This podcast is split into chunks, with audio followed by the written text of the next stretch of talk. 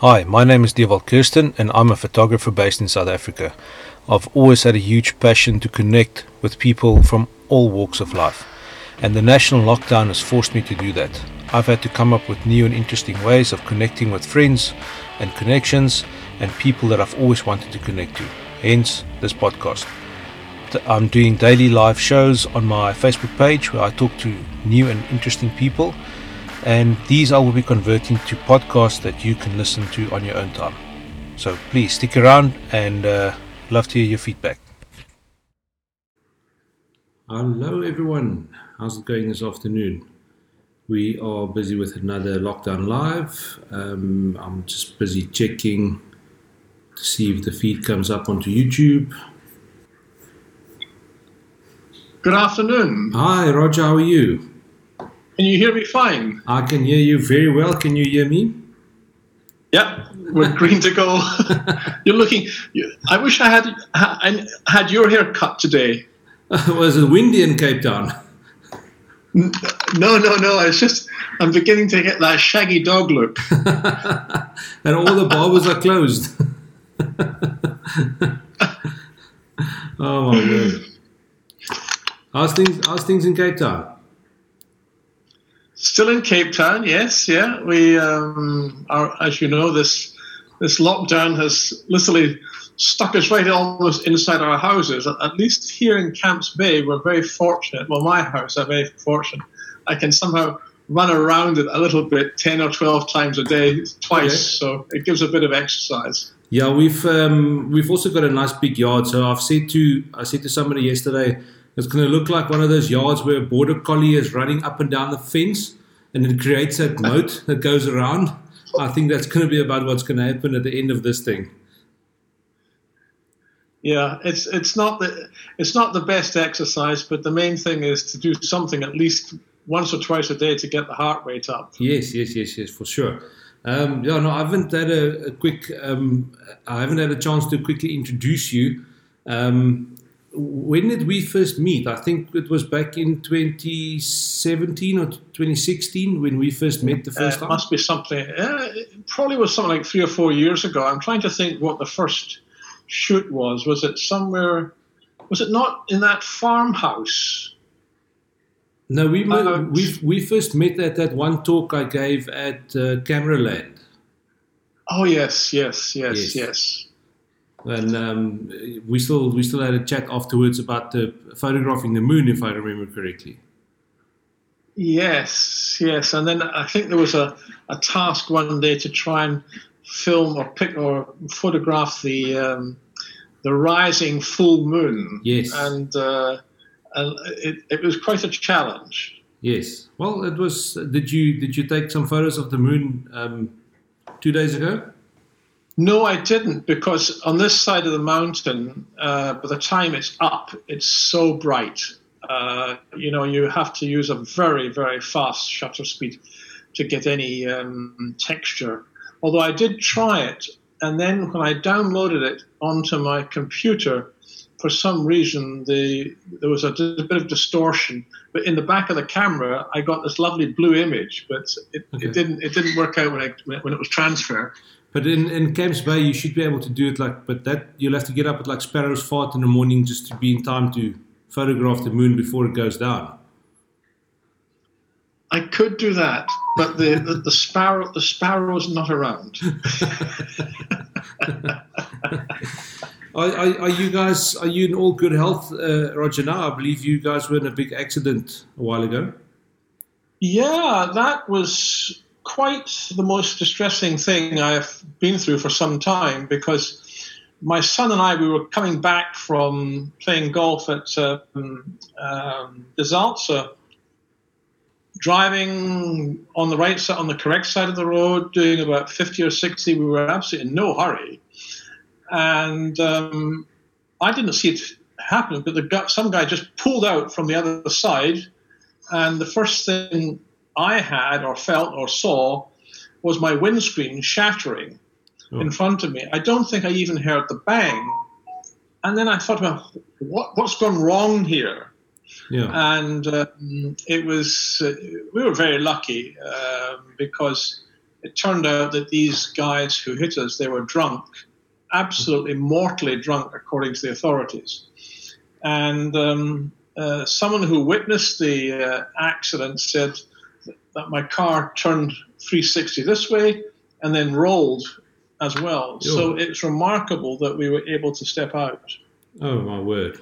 Yeah, no, it's terrible. I mean, it's and then uh, I suppose I should be extremely grateful that we were able to step out, and uh, the car was a complete write-off. But yes. uh, I guess that's we were very lucky. Yeah. The other guys who were the victim, let's say victims, they were carried away in stretchers, and who knows what happened to them because they must have gone straight through the windscreen and um, ended up on the road. Oh my word! Horrible. Oh.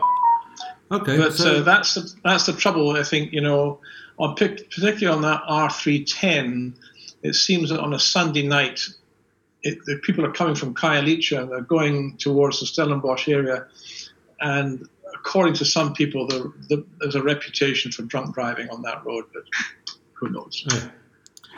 So, um, just a just a quick background. You've you you were involved in a big pharmaceutical company back a couple of years ago. Um, yeah.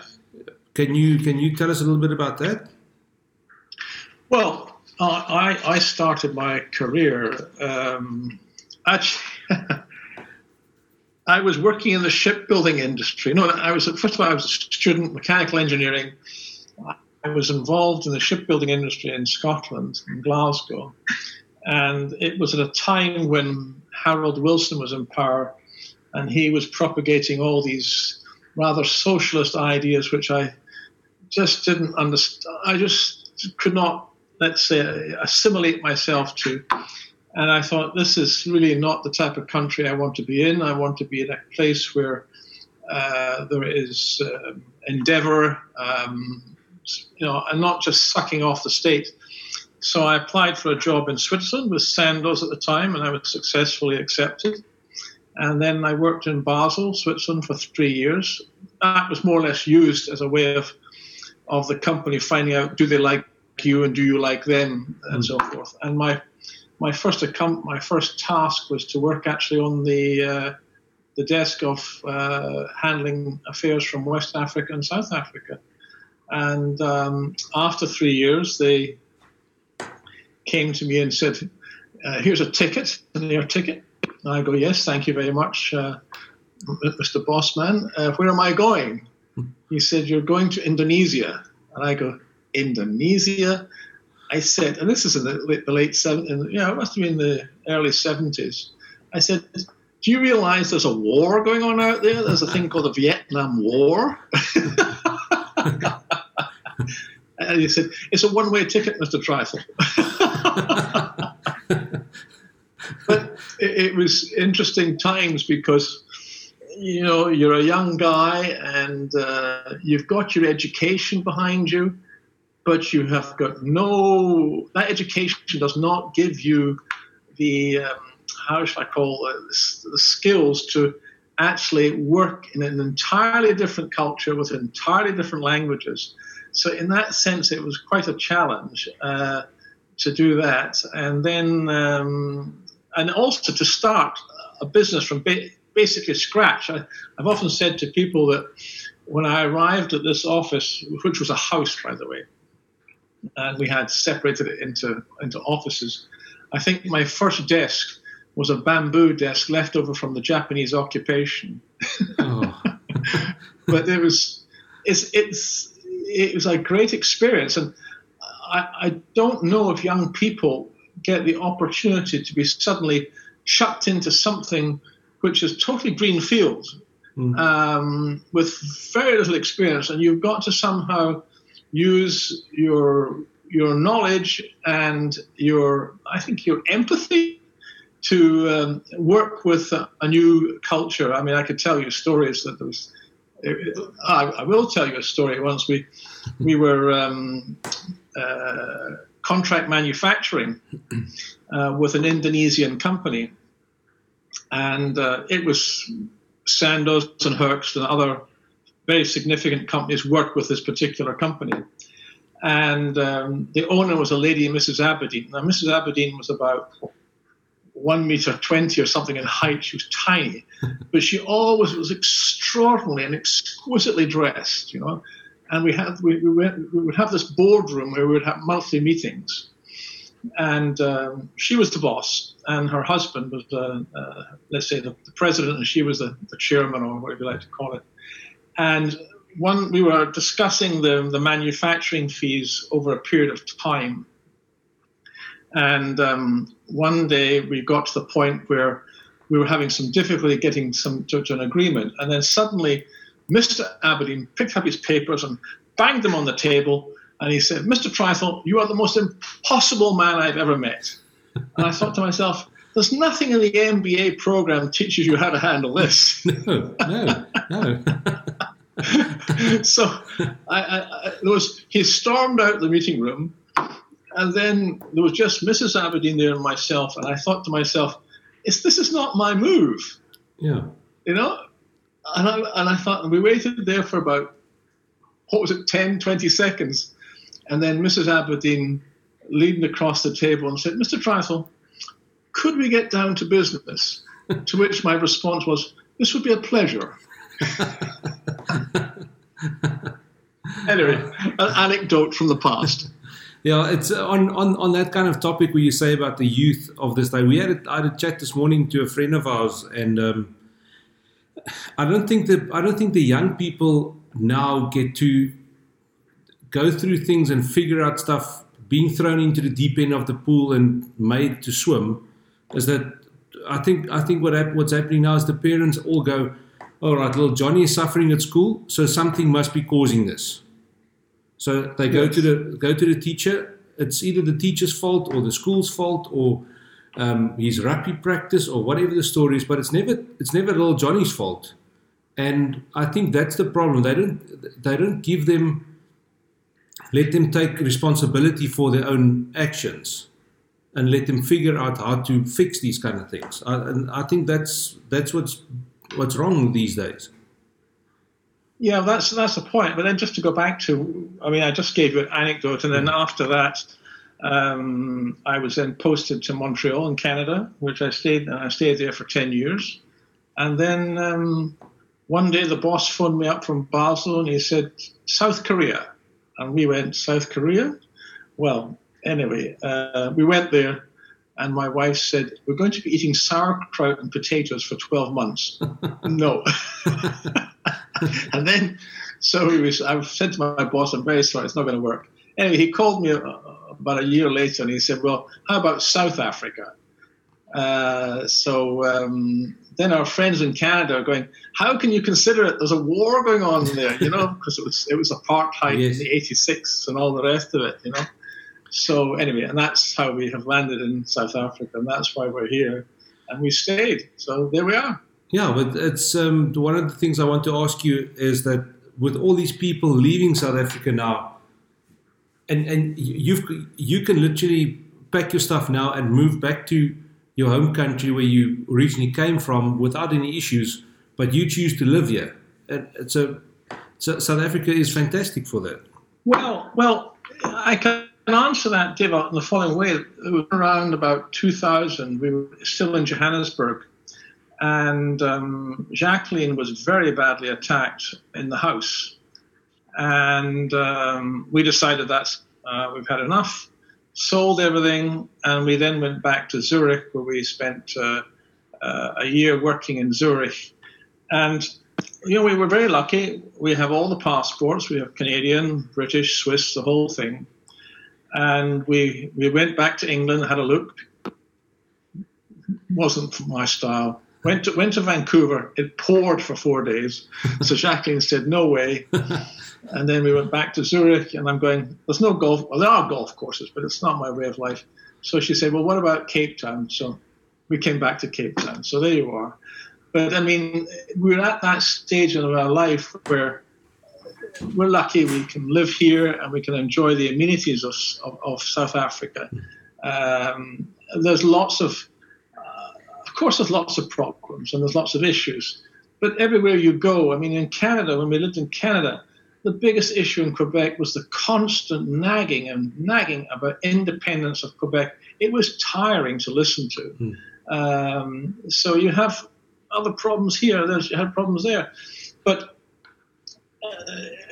we're here now, and uh, we've been through that so-called exodus, uh, but we're not moving out. yeah, no, that's. Uh, I had a chat to some to friends of mine the other day as well I think if I, if I was young and single without a family, I would have probably have moved overseas. Um, but I can't. I would love to go travel overseas to a lot of places, but I don't see myself moving over permanently. I think I think too many South Africans criticize their fellow South African when they leave South Africa, and I think it's the wrong thing to do because we, despite the recent virus thing, we do live in a global situation. Yes. And I believe it's important, particularly for young people, to try to have some sort of international career and to be able to, let's say, go and work in the States. Well, I wouldn't like to work with Mr. near Mr. Trump, but that's not the point. The idea of working in another country to learn another culture and another mm. way of doing business or whatever you're, you're doing, and I think that makes you a better person. Yes, yeah, well, it, it, it's experience. So it, it's not a case of escaping; it's a case of building yes. yourself as a as an alternative. You can always come back to South Africa and, and, and do things, but that's how I feel. Okay, and and your your son is still in Zurich, if I'm correct. Well, we have the, the three boys. We have two living in um, Zurich, uh, one's in the world of banking, the other one works for uh, the Swiss airline, and the third one, uh, he's in Holland, working also in banking. Um, but how, what the future of the banks are, yeah. heaven knows. what, what, what, what's the what's the feedback from from Europe with regards to what's going on? Because it's the whole world is in a lockdown somehow. Um, yeah, what, what, what are they saying from that side of the world?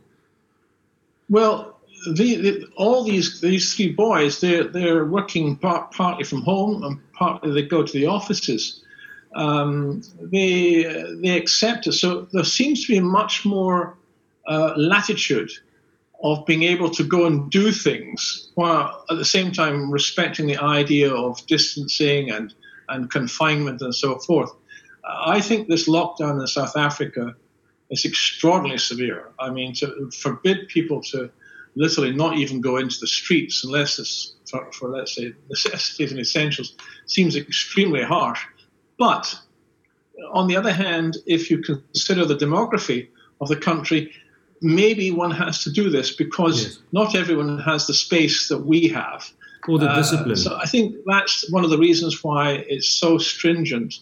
Um, but, you know, Dave, I think this idea of confinement is, is, is appropriate, but it's got to be part of another of, of a, a, strategy, which is what I think they call the three T's, um, which of course is uh, you really have to uh, trace the people, you have to mm. treat the people, and you have to test the people. And if you don't do combine those three T's, for example, with confinement, I I, ha- I have some anxieties. Okay. Yeah, I had to I had to take my, my wife to the to the um, to the hospital yesterday afternoon. Uh, she's got a she's got a bad back, and they had to give her injection and everything. But now, while, while I'm busy standing there, all the all the doctors and nurses are dressed up with face visors and masks and and um, like these little plastic apron things. But what I'm saying to myself is, why didn't they test us when we came there? Even if we didn't come for anything flu related, they should have yeah. immediately added us to the database. We are in there already. We're going to be paying a fee to use the emergency room in anyway. Might as well get that done and dusted. Um, and then you know that you are either clean or that you are infected. Um, and, and at least build the, the, um, the, the database up that way. Because I think at the moment they are the, the cases that they show as active, I personally think is only one tenth of what's actually going on in South Africa at the moment. And that is what, sorry? The amount of infections. You think it's higher? Yes, for sure. Because how many, uh, looking at the demographic of South Africa, how many people has got the resources to go and test a family of four or five um, willingly? Um, th- that's the, that's just the way I see it. I see. I think the actual active um, cases in South Africa is way more than what the stats are saying. And that's that's a shame because I think South Africa's recent governments have a history, very obviously, and particularly under Zuma, of not telling the truth. Yeah. And, and and I think that's here's an opportunity for a, let's say a new president uh, with a different set of people in government to is, to, to break away from that. Uh, and whether he's doing it or not, I don't know. People speak highly that his his speech. I didn't listen to his speech last night, but they said it was very very balanced and very um, let's say profound. But um, if we don't get the truth about the numbers, then I think he's not treating us uh, as responsible citizens. And we are responsible. We can be responsible. Yeah, but it but it's a it's a same old thing. Exactly where what what we spoke about earlier is that the people are not allowed to. Um, how, how can I say this?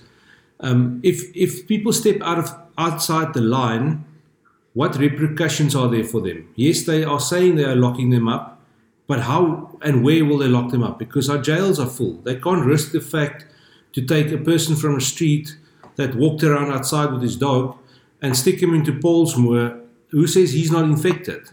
Um, it, it's simply, they, and they can't put them in police cells. How long are they going to keep them in police cells for? It's Easter weekend, so it, it those kind of things doesn't make sense.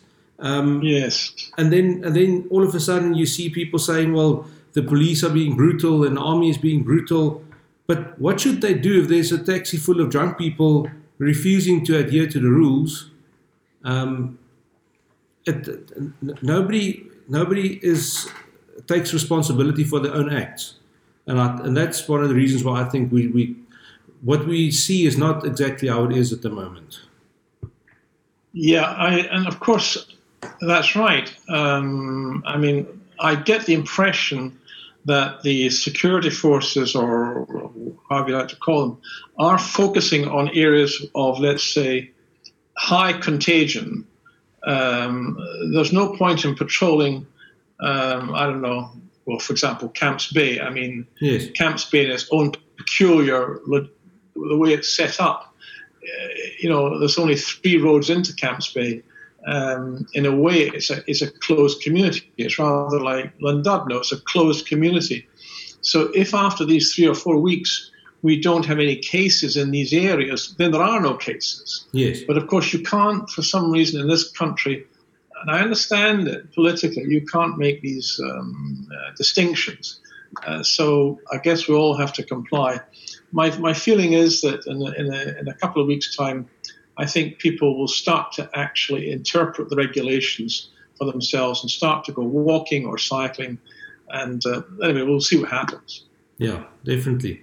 Um, so you've you've traveled quite a bit um, during your working professional career and now that you've been retired. Um, what what what will you say is the is like your the place that you enjoyed the most where you ever where you- you've been to? I don't know. I, Apart from South Africa. enjoy is enjoy is a, is a, is a limited word in a funny way. um, I've, as you say, I've been to a variety of places. I guess the answer to the question really is I've gone to a variety of places, and each of those places have had their own merits and their own rewards and their own excitement, if you like. Um, uh, we were lucky we went to the Antarctic about, I've forgotten, 10 years ago. And that was an extraordinary experience to, to, to, to, to sail across the Drake Passage. Um, and ho- how it came about was I was in London and I uh, was browsing the bookshop and I saw this um, um, audio disc about Shackleton. Um, and I, I picked that up and I read it and so forth. And uh, then one day Jacqueline said to me, Well, you've read about Shackleton in the Antarctic. Why don't we go to the Antarctic? So that's how we did. And, and we were very lucky that we were on a very small Russian boat. Uh, not, a, not, a, not an icebreaker per se, but more or less something that could handle the ice, you know, thin ice floes. And there were only about 40 passengers on the boat. So it was quite intimate. And uh, then we um, crossed the Drake Passage, which was quite the most fearsome thing I've ever done in my life. And especially, uh, especially, eventually ended up at. Especially because you know sailing and you know what the ocean is and all those kind of places. Well, well when you see these waves, I mean, you can't estimate them. Are they are they five meters high? Are they ten meters high? It's hard to say. But when this boat's doing this and this and this and this, we know we're having a rough time. but we got to the Antarctic, and that was a great experience. Um, and then what we actually really ended up doing to some extent was to uh, retrace the the, this, uh, the, the, passage of Shackleton, and we ended up in um, um, Stromness, where he started, and also Grytviken, where he is, uh, his grave is. And we were very fortunate that our, guide and lecturer uh, is, on history and the history of expeditions in the Antarctic was um, a direct relative of um, Shackleton. His name was actually Shackleton. I've forgotten his Christian name. It doesn't matter. So I have this beautiful picture. Well, not a beautiful picture. It wouldn't. It wouldn't stand up in a competition but it's a picture of, of Shackleton standing beside the grave of his of his relative. Sure. So the Antarctic was something very special. And then to go back to your question, I think another special place would be the Himalayas. Um, these are to go up into these mountains and see the majesty and the, the, the, the beauty and the, the, the, just the scale of them. Uh, that is quite an extraordinary experience. I mean, I got to base. I've been to base camp on the south side. And then last year, two, no, three years ago, I went to the base camp on the north side. And that is again also interesting historically because uh, it was on the north side, which is the Tibet side, that the 1922, 23, I think it was the 21, 22, and 24 expeditions uh, under Mallory. Well, they weren't. Mallory was not the, the leader, but he was the main climber. And of course, you stand in the same spot that George Mallory stood there in 1924. You see what he saw, and uh, off he went up that mountain with the group and the, so forth. But and uh, he died. He didn't make it. Uh, he got probably within about a thousand feet of the peak, yeah. and then just the weather overwhelmed him, and he, they found his body. Actually, I think it was about ten years ago, and um, it's been been perfectly preserved. And um, I think he must have fallen and broken an ankle, and then of course he couldn't move. The temperatures got him, and that was the end of him. Yeah. No, anyway, that, uh, so you, to go back to your question, these are some of the areas I've enjoyed. I could go on about New Zealand is a beautiful country to go to. Definitely. I mean, we love that. And the Caribbean to sail, lovely. Anyway.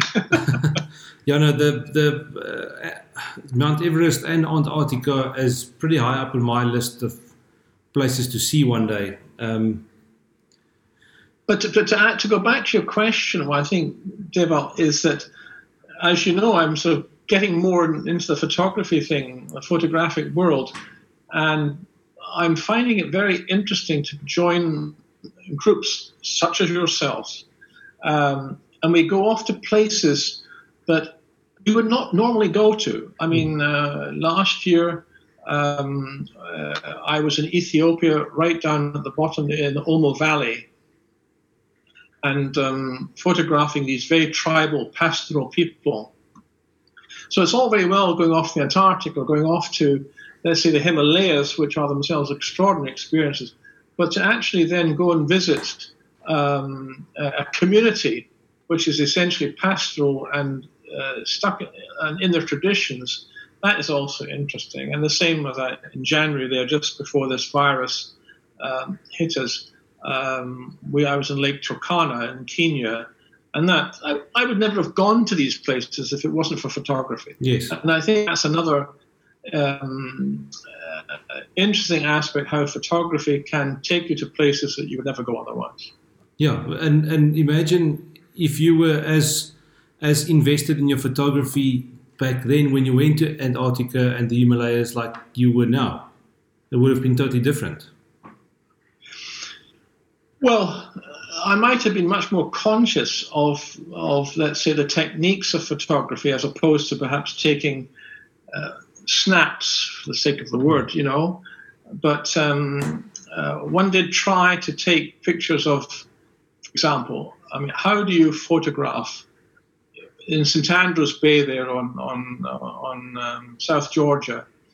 The population of the penguins; these are the, the king penguins, not the emperor penguins. Yes.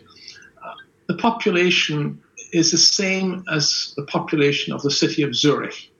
450,000 penguins. I mean, it's extraordinary. I, I, I, actually ended up. I do. I do have a picture. I managed to find make one picture, which I'm rather pleased of, is uh, the three peng, three penguins walking in a row like this, and behind it is Mount Paget, which is the a trick question. As someone asked, and I don't know how the question goes, but what is the highest mountain in British territories? Okay. And of course, people go, well, it must be Ben Nevis in Scotland, which of course is the, highest mountain in Great Britain. But in British territories, including Britain, it's Mount Paget in the Antarctic. I think it's like 3,000 meters, but there we are. okay, that's interesting. I didn't know that.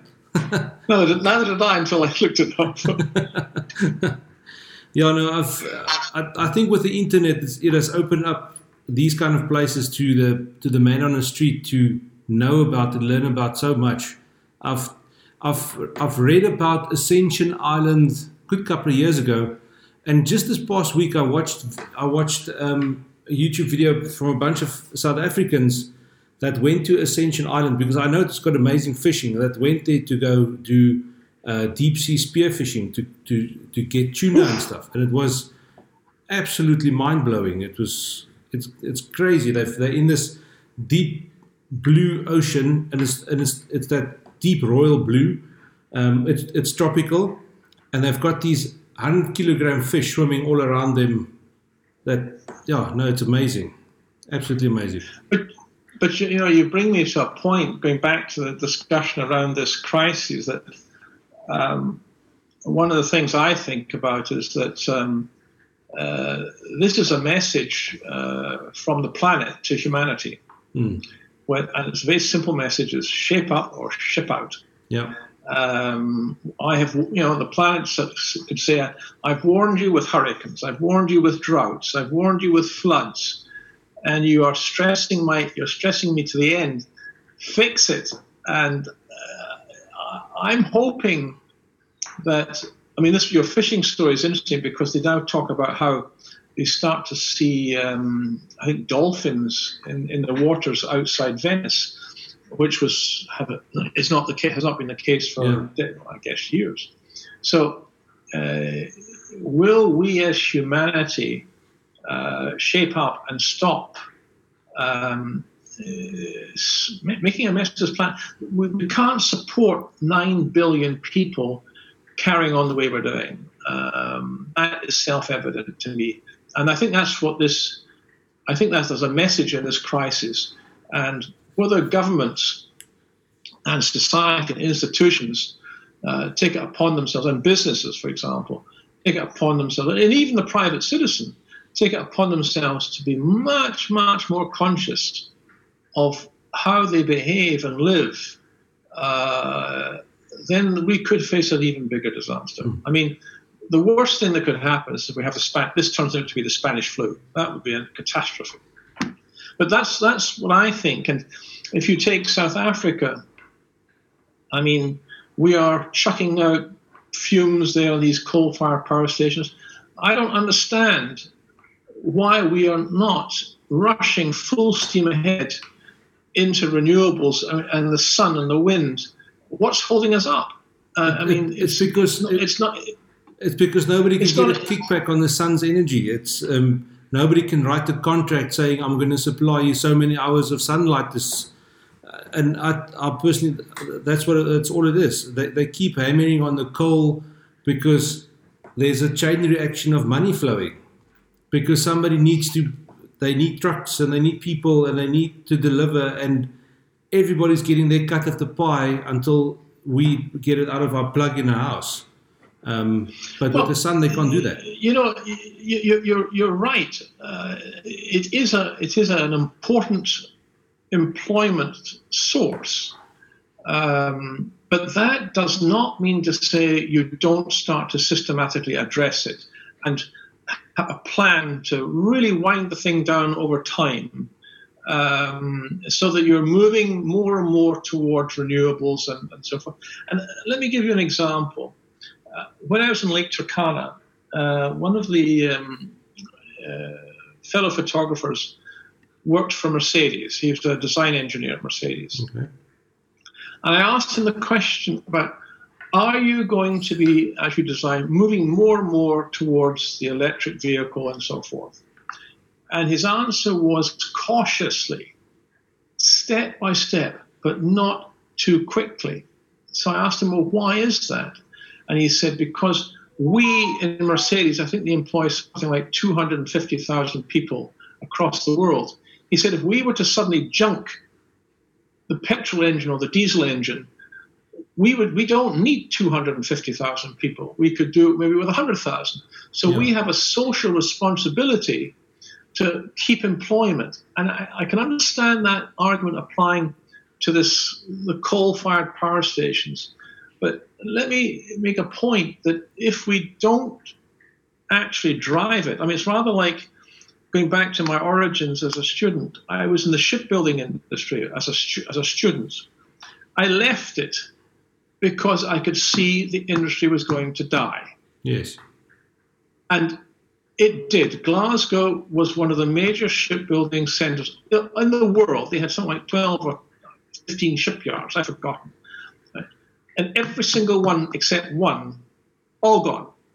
And unless we understand this is going to happen and manage it, then we have, we have got to do that. We can't just, the worst thing you could do is just leave it to uh, ad hocery there should be a systematic determination over the next 20 years to get ourselves away from coal onto renewables and retrain people.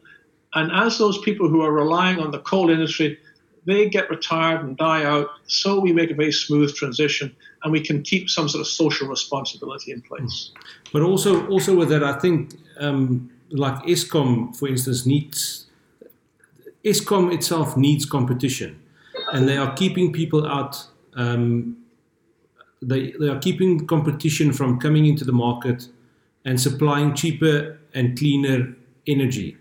It's it's all it's all backhand shakes. Everybody's getting a cut of the pie, as uh, and and they're all looking after their own pockets instead of after us as a country.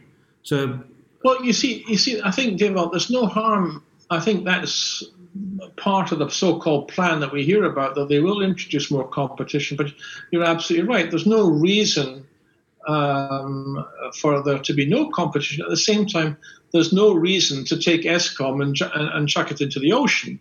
So no. there's, everyone should be able to live together in some in some format. Yeah, totally agree with you on that. It, if it's going to happen, I don't know, but on the on the comment you made about is this whole thing a wake up call for the world? I think it is, but then I'm not sure how long it's going to last. If if this thing disappears tonight, are the people still going to be greeting their neighbor tomorrow? Are they still going to be cautious of how they wash their hands or the stuff that they touch? Or I, I personally think it's going to be not even six months, and everything is going to be back to exactly the way it was before this pandemic came about. And that's and that's a sad thing. That, that, I mean, it's a very serious concern you're raising. I mean, it is interesting that we were having this conversation with your extraordinary initiative, and I think that's you you ought to be congratulated for that, Dewald. And I think uh, I, have I've noticed uh, the importance uh, arising out of this thing to be much more in communication with your friends and your family and so forth. Uh, and we don't do enough of that. Mm. So, I mean, for example, in our family, We have a family in Europe. We're here. So I said to them, well, every Friday night, 6.15, I want everyone on the lines. So we chit chat, chit chat for half an hour, the family. So we're all together eh, for that half hour or 45 minutes talking about nothing or whatever it is. It doesn't Yeah. matter. It's just the family chit chat. And then uh, I said to them, well, that's all very well, guys, but why don't we organize a, a, a game of something? And so last Sunday, Andrew, the younger son, he uh, managed to set up this game, and we all played this game whether we were in Zurich or Amsterdam or South Africa. And it's all part of keeping ourselves together. You're absolutely right. Will we will we maintain it post crisis? I think you're going to make a conscious effort to do it. Yes. Yes. Whether it happens in other places, I don't know, but it, you have to make that effort. Yes, and and also uh, you've and it's the same as with my father's generation.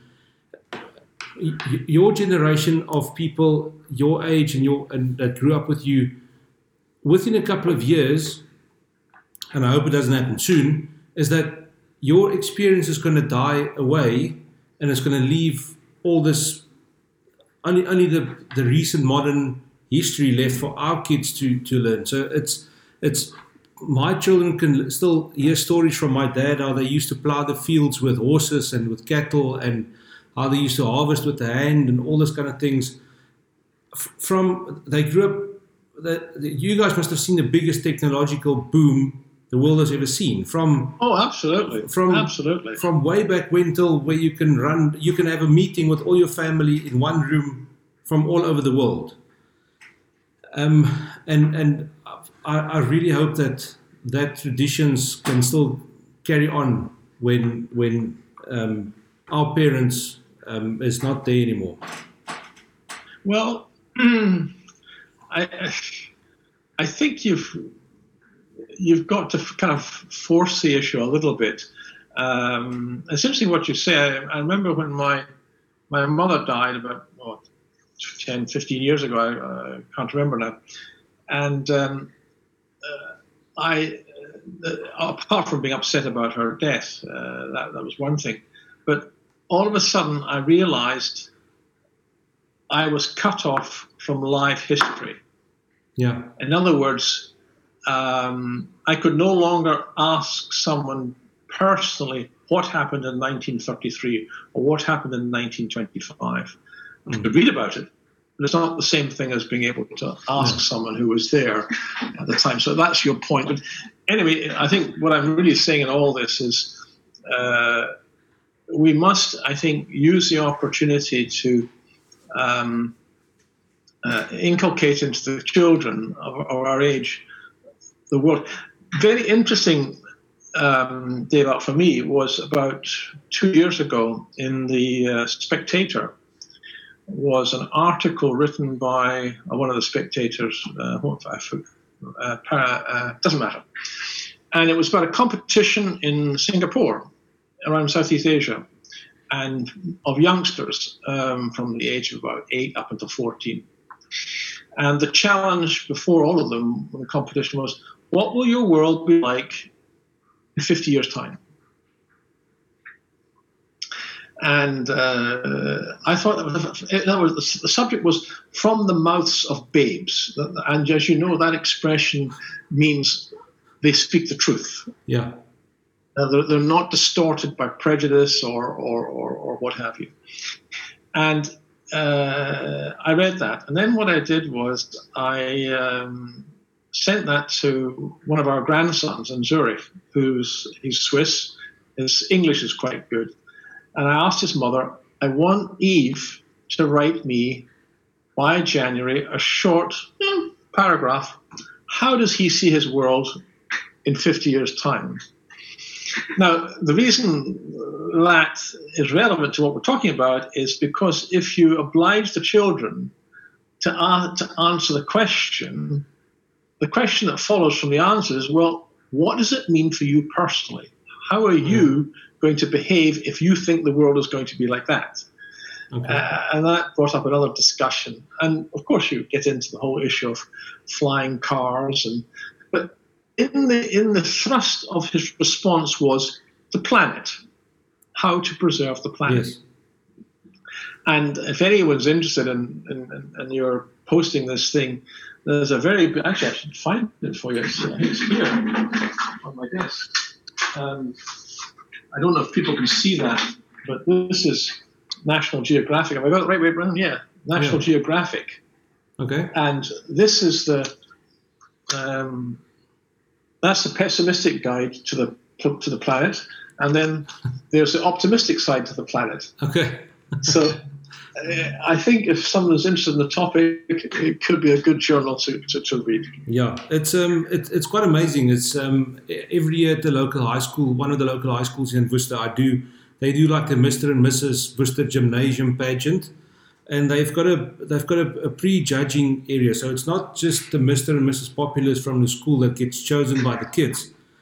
Everybody that wants to enter, they they fill in the entry form, and then they go into the prejudging thing. So that's where I that's where I myself and three or four other people go in and they've got like three minutes. You've got three minutes with with each entrant, and then you chat with them about anything. And they've got this little form that they fill out.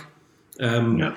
What's your five year plan and your ten year plan, and what are you passionate about, and all those kind of things. And and this this year particularly, I, I would say about 95% of the children that entered this thing wrote on there that they want to, the first thing is they want to save everybody. Everybody must be saved. That's interesting. Um, and the second thing is it's all about environmental protection in all sorts of, and some of these kids have has got very, very interesting ways of thinking about all these kind of things. Um, for instance, the one, the one guy, he's he's in um, his senior year now. He's he's a type one diabetic, so he wears one of those little insulin pumps and everything. Yeah, yeah. And and he wants to go study mechatronic engineering to develop a better way of delivering insulin for people. Yeah. Like those, and, and how many 18 year olds that you know has got that kind of mindset that that's what he wants to do? There's there's one of the boys, and he really stood out for me that he, he his whole mission and has been for the last six years this has been his life goal. He's going to when he finishes school he's going to go to zurich and he's going to become a watchmaker. Like like a traditional analog watchmaker. That is that's all he wants to do in his life is he wants to be a watchmaker.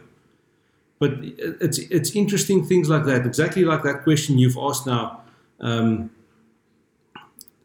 a lot of them want to save the environment, and that's a good thing. Yeah, I mean, I, I, and by doing those surveys in those schools, you get some idea of how how the children are thinking. But as you talked about that, uh, Dewald, it, let me go to another side of the, the thing is that these children, we are still somewhat in a privileged position where we it's rather like that hierarchy of need things, you know, where um, uh, if, you're at a certain part in society where you're concerned about food and heating and lighting and sex and all these sort of things, you know, well, when you move up the hierarchy, well, you can start to go towards the so-called self-actualization part. Um, and I go back to my experience of working in one of the, um, or doing some volunteer work in uh, in Gugulethu, and we used to um, bring people from a variety of professions to try and get the children to open their minds up to the idea. Well, uh, I, ba- you know, banking would be the typical thing they would go into to become, become a lawyer or something like yeah. that, and we would expose them to a variety of um, um, careers. And then one day, and I don't know how I managed to put the question and how I got the answer, but there was a class of 60, and eventually out of that, I, from the way I asked the question, it, it turned out that two thirds of those pupils in those that class in that school in Gugulethu, two thirds said we want to work for government. It's because it's a secure so income.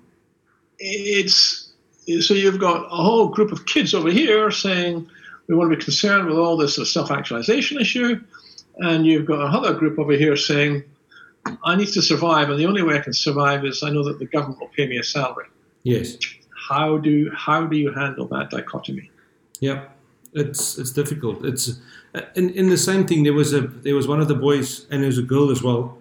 Um, they they wrote on their what they want to become one day. So they said they want to be a CEO. so I, said I said to them, no, no, you, you don't want to become a CEO. Your, your longevity is down to four years now. Carry on.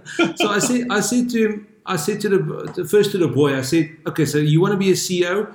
You want to of what do you want to be a CEO?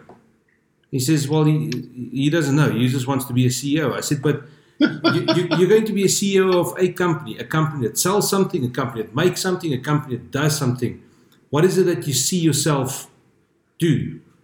And it was like as if I, I threw him with a bucket of cold water. He didn't know what to say to me. Um, so, so I said, okay. I, and, I, and I asked him this question. I said, if you, if you can do anything, if you can wake up tomorrow morning and say, okay, right, you could do anything in life and money is not a problem. You don't have to worry about earning a salary, about paying one single bill, nothing. What would you do? And he said that you will help people. So I said, okay, well, that's what, that's what you must do. The other girl came in, also same story. She wants to be a CEO. So I said, okay, ask her the same question. Now she doesn't know. It must be a CEO because they just see this glamorous life and all the money and everything. So I said to her, okay, I asked her the same question. And she said, no. And on the paper, she wrote that she loves drawing and painting and art and all this kind. I said, okay. Again, she said, no, that she would, she would love to just do art. I said, okay. So why can't you have an art gallery? And she said to me, what am I saying? I said, first thing, it's your business. Technically, you are your own CEO then. Um, yes, you are a CEO. You can you can sell art, you can buy art, you can make money from that, and it's in what you love doing. And she said, oh, "I never thought about that." And then off they went. So I really hope that this girl actually does something about that and and stick to what she loves doing instead of having this ideal thing in her head one day. It, it's it really is tough uh, particularly with children who live, live in these areas like the Gugulethus and the Khayelitsha, so many of them. I mean, in, our, in that case, uh, my guess was something like 75% of the kids came from single parent homes, mm. and most of them were mothers, and therefore lacked, let's say, fatherly input. But you know, you could ask yourself the question: Well, are those fathers responsible? But if they're not there, they're not responsible. So they may not be ideal but it's I, I had the I was very privileged in some respects, Dave, that I managed to um, mentor one young lady um, uh, from that school. Um, I employed her here in our little company at the time, and uh, she was one of two. Um, the first one was a very lovely lady too, lovely girl, and had had had the potential, but then one day she arrived and she she uh, asked me to read a letter and she burst into tears. I go, what's the problem? Her name was Anthea, I can't remember. And I read this letter, and this was from her brother saying, I refuse to let my sister work in a white man's company in Camps Bay. End of story. I mean, poor young lady. And yet the other the other lady, she had a, she was also her mother single single mother or so single parent uh, with HIV, and I went to the house and uh, talked to her. Now that young lady, she's now somewhere in like young thirties. She has a little boy, and she's working in one of the banks. And she said, "I'm determined that uh, he will go to a private school and that he's going to do well." And that's I don't know how we got onto the topic. Yeah. I'm just saying that's if you can just get one or two. Yeah, if anyway. you, if you can get the message across to uh, well, there's, there's one of the girls uh, last year. She was, I think she was 14 at that stage, and um, she said to me she loves to. Or in this whole thing, she wrote down, and one of the things that stood out, she loves to do hair. With, um, and she said she watches all these videos on YouTube about doing ethnic type hair and all the kind of. stuff. she likes to experiment. I said, but why are you not making your own YouTube videos? And she said, Well, can I do that? And I said, Well, how do you think these people are doing it? They created an account, you watching it. Um, so about two, three weeks later, we did the photo shoot for the for the kitchen. She came to me and says, I posted my first video on YouTube last night. So I said, Well, freaking done. Very well good. Done. So yeah, it, it's it's just I think it's often it's just giving them a, an, a point of view from somebody outside. It's not their parents, it's not their teachers, it's Right. not their it's not their friends at school. It's just somebody else seeing something different as to what the norm what they are used to Yeah. seeing.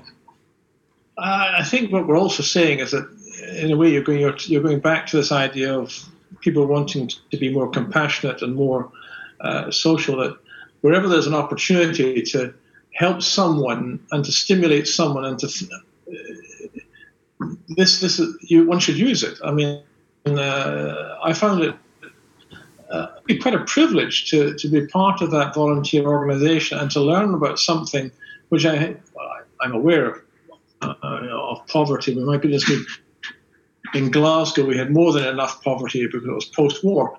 But uh, when you see that amount, and if you can just light a fire in someone, Yes. it can work.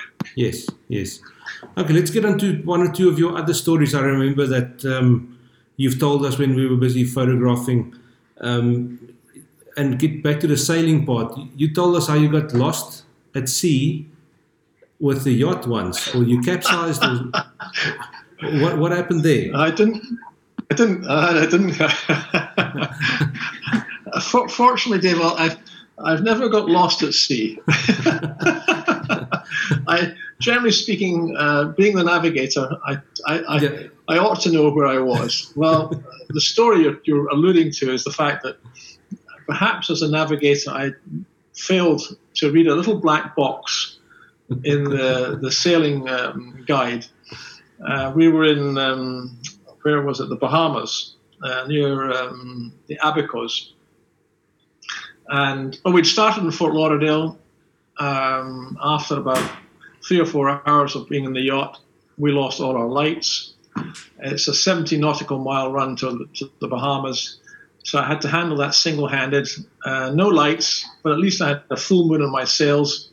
And my two buddies, they'd gone below seasick. So for about 10 hours, I sailed this thing across.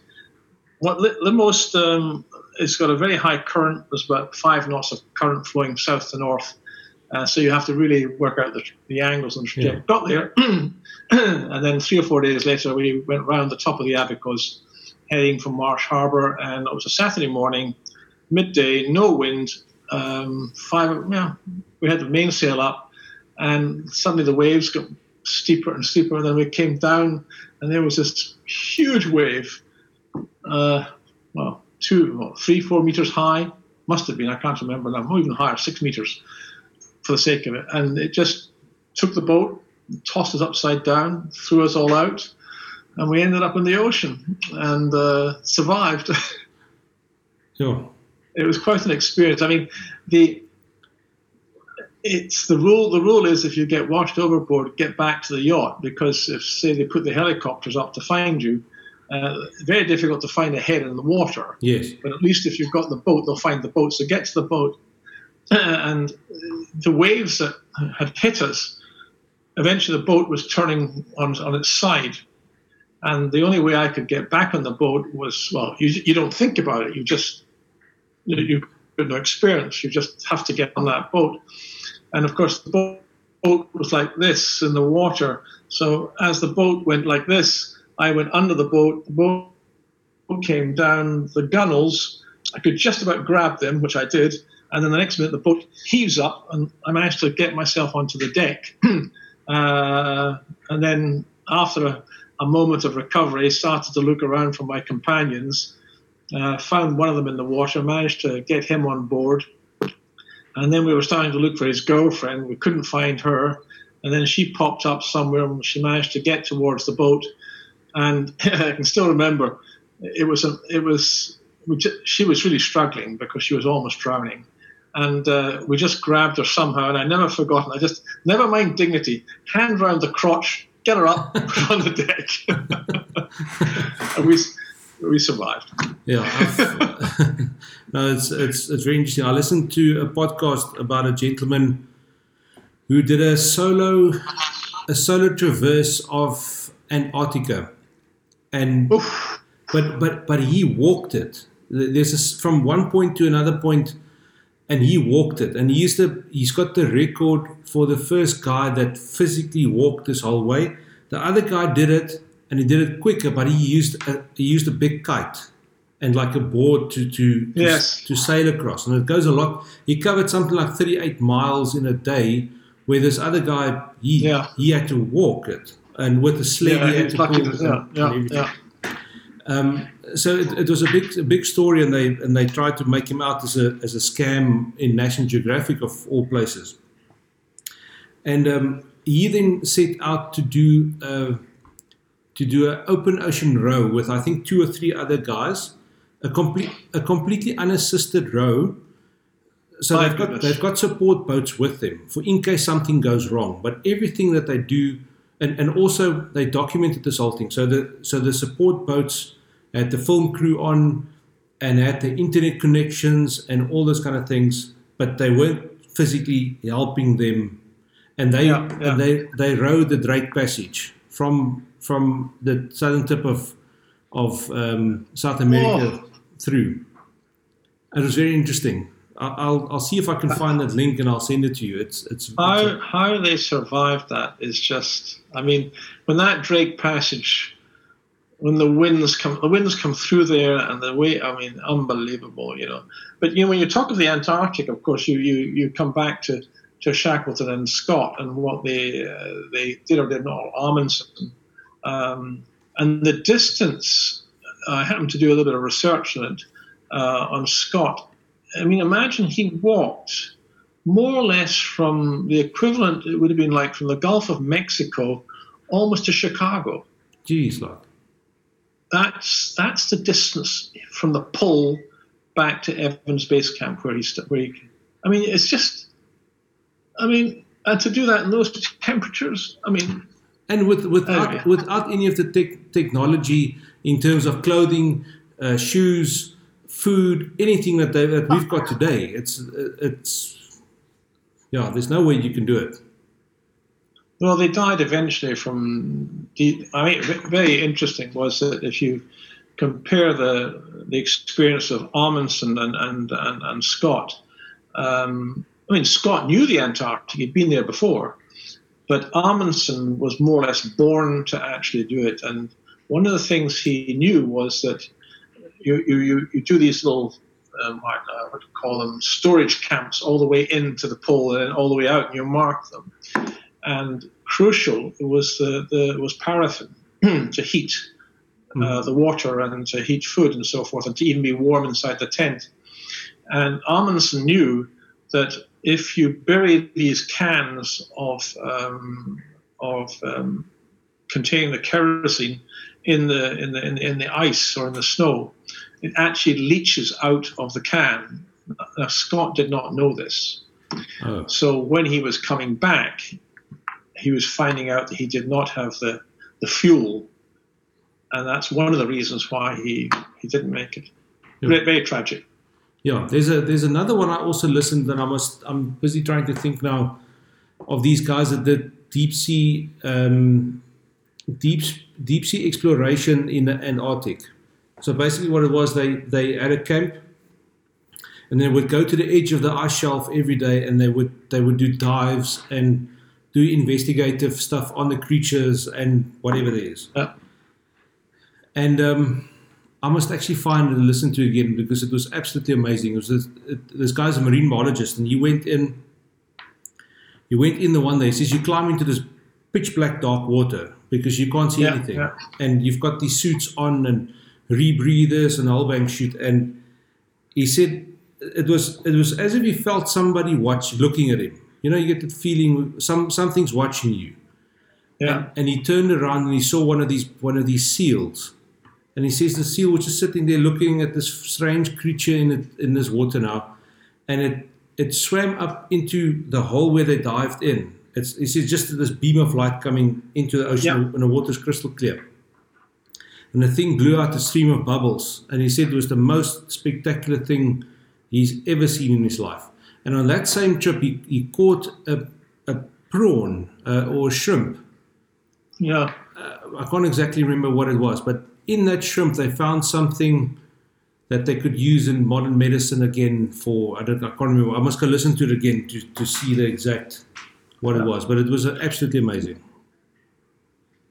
Well uh, to go back to the, the, the drug industry where we started our conversation many many um, compounds which are used today actually originated in nature in some form or other. Yes. And uh, what the industry has done of course is it's it, it breaks down, it, it tries to understand the chemistry of that, let's say, substance. And, and, then what it does, it then rebuilds that chemistry in the, in the, in the laboratory to the, to the right scale and to the right purification. That's, and that's, I mean, that's how many of the medicines that we use today uh, came out. That's how they came about. So yeah. it's not all just pure chemistry. It's, it's, it's also something it's not it's not natural, but it's well, it, the source is originally natural, but it's the way that the chemists understand the molecule. Yeah, on on that topic, I think it will be. I wonder when the if if there's a vaccine for this COVID nineteen thing that comes out quickly, or if not, um, I don't think it's going to be have any impact this year or next year in what we do. It's it's it's a it's a shame. Drug development is not something that happens instantaneous instantaneously. We have to go through various phases to make sure that a we've got the effectiveness and we've got the safety. So um, I mean, they have started clinical trials um, in volunteers already, but these are for tolerance levels. In terms of let's say efficacy and safety, they're going to need bigger numbers and that takes time. That could take a. By the time they have a vaccine, it could take a year. Yeah. It's like somebody. It, it's it's not insurmountable. They will. They, it's not like trying to find a, a drug for cancer or something. That's a much more a much much more prolonged trial period. With a vaccine, they can go quite quickly. Yeah, it's um somebody was it in the news. If it was fake news or something, I'm not sure whether where Bill Gates said that they must test a vaccine in Africa well, I've, we've, we've, we've got a couple of jail cells full of rapists and murderers that they can start with.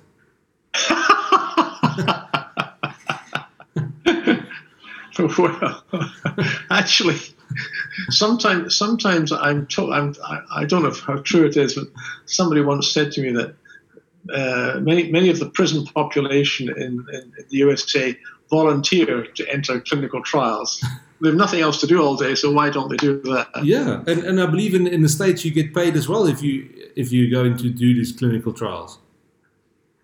Um, the patient will the patient will get compensated for costs, if I remember rightly, but they don't get paid a salary. They just get their that's uh, it's, it's, an ethical issue which I'm not always clear clear about. Anyway, there we are. Yeah. And I think just to say, we were talking about traveling in the Antarctic. The other thing I would recommend if anyone's at all interested is is to have a look at Svalbard, yes. which is yes. the Norwegian up, up, up, in the polar polar region. That and that brings you into a totally different area altogether. Very interesting. Um, and finding a polar bear is not easy. not easy. Yeah, but you, but you you went last year on, on that trip, if I'm correct. Yeah, uh, we uh, we we managed to find our, our, I think our first polar bear was rather, uh, uh, he wasn't very well. And you could see it from the way his hips, the bones of his hips were showing up. And I think I have a picture of him actually. I should almost send it to you. He stands up on onto the boat yeah. like like a dog would stand up and, on, onto a, a table, uh, and it's looking for food. Poor, poor, poor animal. Sure. Yeah, there's many places in the world I would still like to go see. I, I had a chat to um, a photographer who lives in Uganda at the moment. Um, oh yes. And uh, Keith Keith Connolly is a is, is a very very good wildlife photographer, and he said he's been to a place in the southern part of Chad where you almost can't get to. He says it's so remote; it's on the edge of the Sahara. He says the wildlife there is just it's staggering. It's thousands upon thousands of birds and animals from all sorts just in one place. And That's he says it, it gives you a glimpse of what Africa could have been like 400 years ago. Yeah, I haven't I haven't looked at Chad, but I was talking to um, Kirsten Frost about it the other day, and uh, it's not only the wildlife, but it's also some of the, the, the structures inside the desert. Yes, those that sandstone. are very interesting. Um, rather like um, Wadi Rum Yeah. in Jordan, you have these um, colossal stone-like sand dunes. It's not like Namibia, quite different, um, and very interesting and very very rewarding to photograph. to get to shoot that with a little bit of a night sky could be quite interesting. Yes, yeah, yeah. There's lots of things. In fact, even I'm, I, I've got the task, and I'm, and I, as you know, I'm not the most creative of individuals, but uh, he asked me to photograph things around the house during this confinement period. Uh, you, with your imagination, and, and Leon, you'll you'll find something. I can't. Uh, yeah, it is. I've, I've, had, I've had so many ideas of stuff that I want to shoot, and well, I'm almost glad the, the, the lockdown got extended because hopefully I, I can come around to go do them. Um, but, but trying to put this thing together is actually quite a hard work to get people to come and chat to you every single day and then make sure all the connections are, are right and I've got the, the audio recorded and everything. So yeah, I, I need to I need to make plan to do all the stuff that I was actually thinking of doing yeah around the house. Not just photography, Well, but you- just the homework as well. Well, you've done a great job with this one, and I hope this is what you were hoping for, and I hope it's it's uh, it's uh, it's it's part of the uh, successful, you know, in terms of the project you're working on. I think it's a great idea. No, it's just um, it's just uh, to talk to interesting people is all it's about for me. So you now you now put this on YouTube, or what do you do with it, Ivan? Yeah, this thing is actually live on YouTube at the moment, and there's two people watching us. Oh, I don't. I, oh, really? I hope we haven't bored them. No, it wasn't. It definitely wasn't boring for me. Um, and I'm I'm recording the the voice our voices that I put together in a podcast that should people want to listen to it later, they can do so.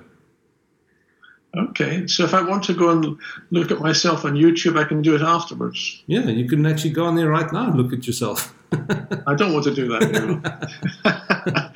anyway, right. so we'll we'll conclude, and I Yeah. hope that was fun and interesting. It was, it was. Uh, thank you so much for inviting me. I, I consider it a privilege. Yeah, I think we could have, Um, I th- like with everyone else. I think if if you if you let time be, you can go on for like three or four hours in the blink of an eye, and um, there's so much stuff to talk about.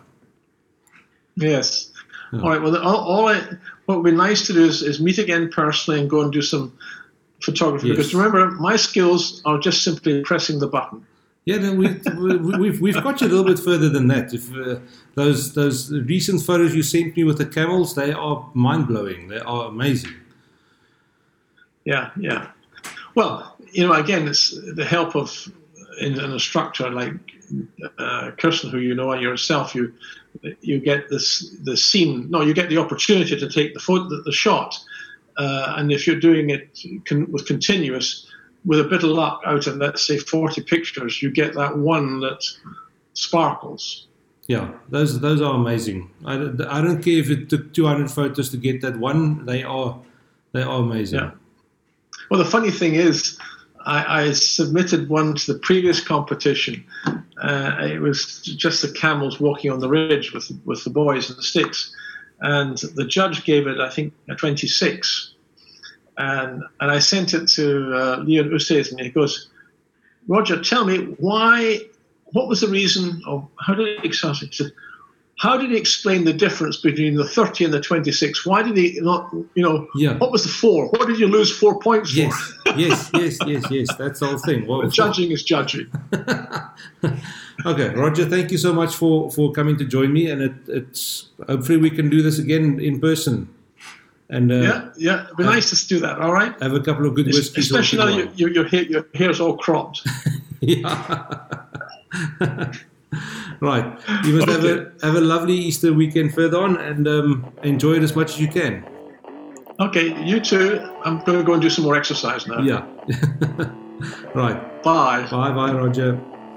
Bye bye.